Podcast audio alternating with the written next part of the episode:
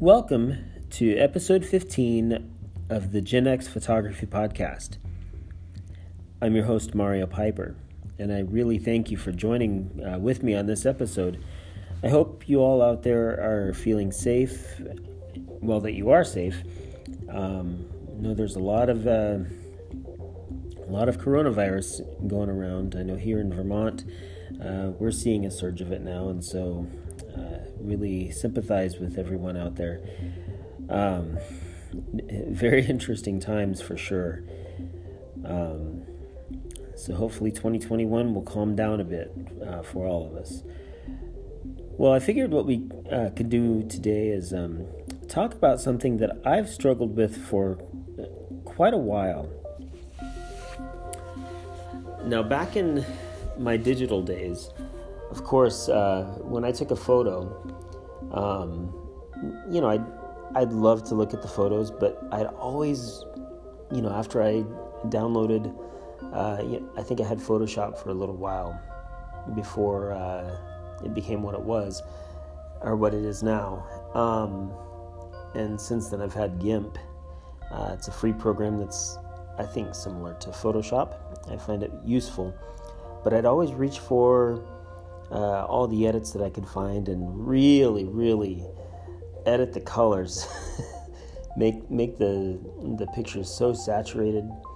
Um, you know, make the blues of the skies look really, really, really blue. Um, make the foreground just pop with color. I do this all the time.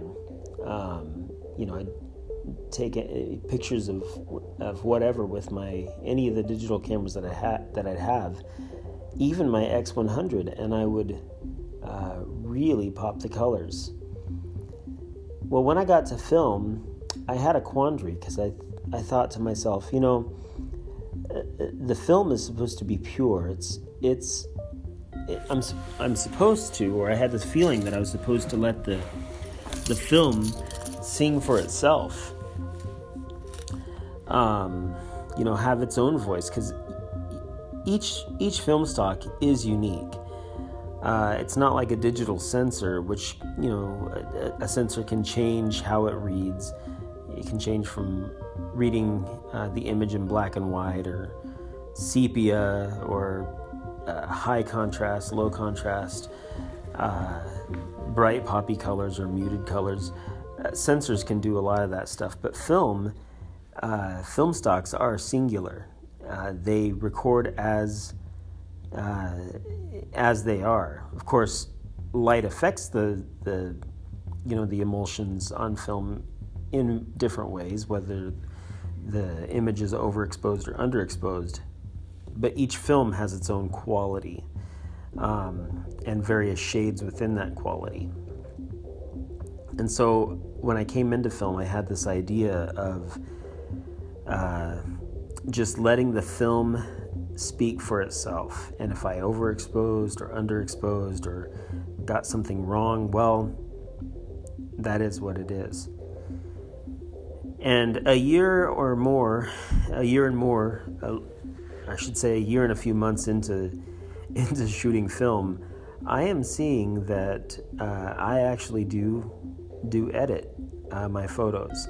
Now, one obvious edit is that um, you know after I scan it, one obvious edit is that I take out all the dust, and um, I do that simply by using a clone tool and uh, finding something that's far enough away but similar in texture and color and then carefully try to clone that to cover the dust because I don't I just don't like dust in my photos. And I guess to take care of that what I really try to do is um, after I develop the film bleach it and then rinse it my final final final rinse is in distilled water. And I do that twice once to wash away any of the water and then twice just to make sure. So distilled water and then I let it hang to dry in my bath bathroom in the bathtub with the curtain closed to try to uh, you know mitigate any dust that would would come onto the the uh, the uh, emulsion as it's drying. Um, but nonetheless, I always end up with at least a little bit of dust, sometimes a lot, and uh, sometimes I, to, I just have to chalk it up as uh, not necessarily a loss, but as far as dust goes, chalk it up as a loss. So, anyways, I'll edit those out. But then, oftentimes, I'll look at the color and it just, it's almost there, but not quite there but I don't want to mess with the colors because again, each each uh, film stock has its own unique characteristics. I, often refer to my favorite film stock, Kodak 2254. It's got a particular characteristic in the sense that the uh, like if you if I shot well if you shot, but I've you know I've done this, so I'm going to say if I shot. Um, uh, you know, a picture of the blue sky with trees in the foreground and a red house um, it will render the sky almost turquoise instead of sky blue. That's the way it reads sky blue is as turquoise or you know thereabouts I, am I'm, I'm not really uh, color literate as far as how to name colors but kind of a bluish green hue to the sky instead of a, a deep blue or you know a sky blue and uh, reds will be rendered as sort of a darker red, almost like blood red. Uh, a bright red will be more like a blood red. Not always, but you know, many, many times.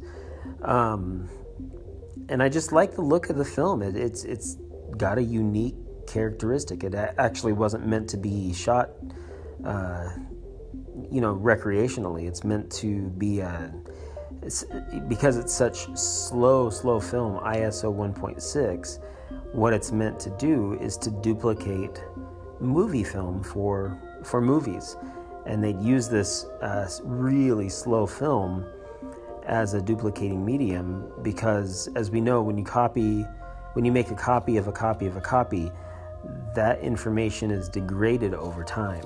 I don't know if you any of you remember back in the ta- uh, days of uh, tapes, if you had a uh, an audio cassette that you bought at the store, and then you had you know your blank tape if you copied that song that copy would be a degraded copy of the original.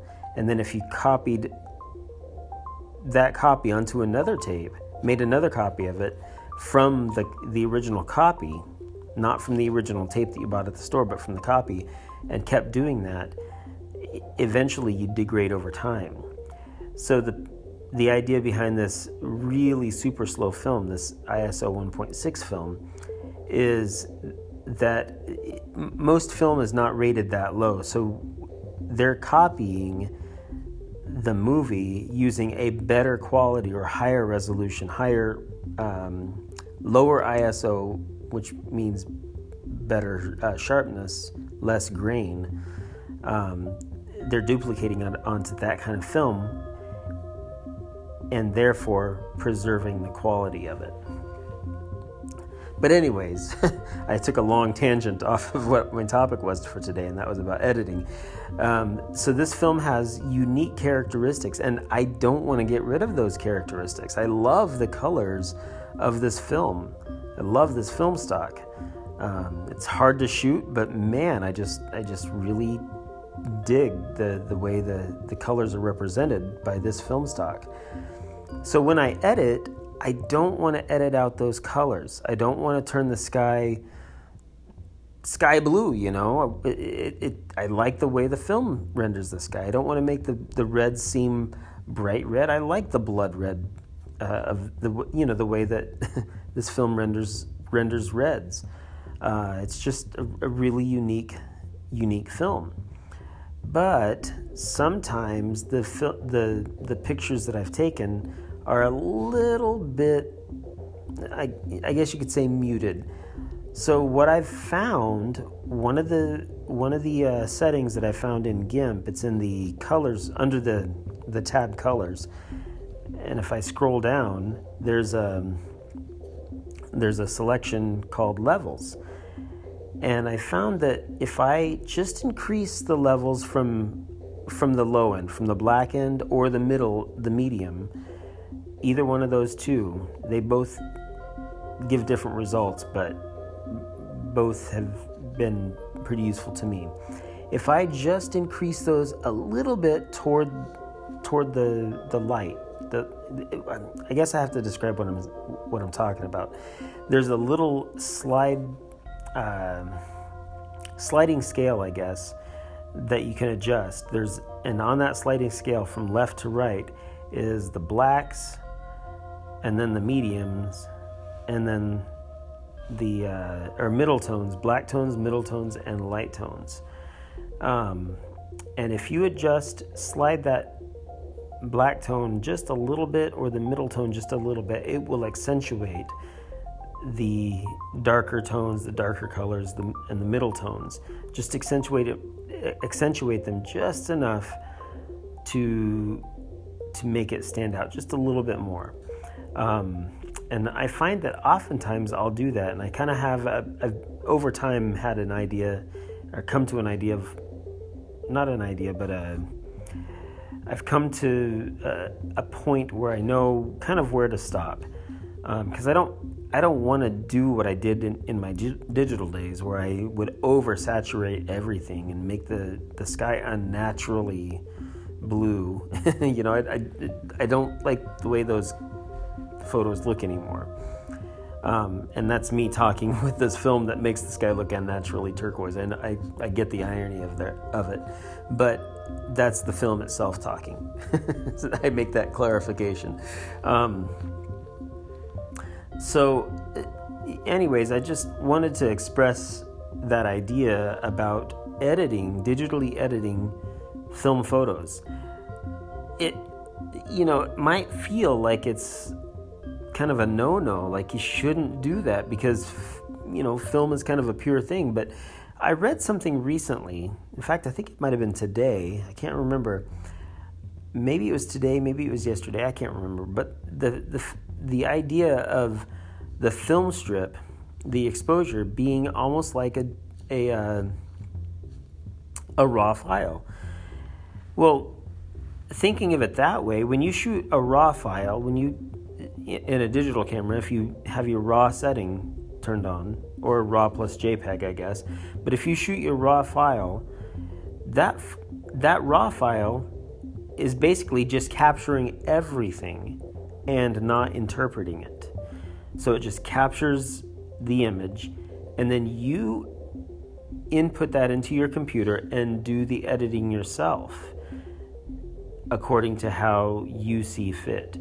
And they were saying that the uh, the exposure, whether it's you know 35 millimeter, me, a medium format, or large format, I don't. I'm I'm only a 35 millimeter shooter. Um, maybe later I'll venture into something else. But anyways, the the film, the negative film, is like a a raw file that la- then later you can digitally edit in some way or another. And you know, again, it might seem like you shouldn't do that, but in reality, uh, photographers are artists of one sort or another. Um, and that's a whole other uh, side tangent we can go on whether photography is art. And we might get into that a little bit later. But, you know, photographers are artists. And when we uh, see something and we want to express what we see in our images, sometimes the the film just doesn't capture it the way we'd like it to capture it. Maybe we have a certain uh, image in our mind of what we'd like to to represent, and so we compose it. You know, the the uh, the subject of the image comes out right, but maybe the colors are just a little bit muted or uh, not contrasty enough. And granted, I, I don't really mess with contrast too much. I keep everything the same except for that levels um, sliding scale thing um, for the most part. Every once in a while, I've, I've done a few other things, but 99% of the time or better, I just stick with levels. And even then, I only slightly adjust. And I found that it really helps the the the qualities of the film really stand out. It's not like the that that film the the qualities of the of the photo weren't there and I'm making them there. That's the quality of the film and you're just helping to let the film sing even more. And I really uh, have come to appreciate that fact. So I guess I'm kind of on that side. I uh, I wish I could just be, you know, a purist at heart, but you know, I'm scanning film. How how pure is that? That's digitally scanning a film, a, a you know, a, a film exposure. So it's kind of hybrid photography in a sense, you know. But anyways, I just wanted to share a little something about editing. Um, I haven't mentioned my email uh, very recently. It's genxphotogpod at gmail.com. All one word, genxphotogpod at gmail.com. And I'll spell that out because I'm that way. G E N X P H O T O G P O D at gmail.com or .com. genxphotogpod at gmail.com. So tell me what you think. Do you guys uh, like to edit uh, your photos? Um, do you think that it's uh, taboo to do so? I'm open to suggestions. I I don't claim to know the right answer. Uh, I happen to to use editing to a, a very small degree, but I also realize that I may be completely wrong. so let me know what you guys think. And, anyways, I hope you all, again, are staying safe. Hope you're staying happy. And keep on shooting that film. Bye.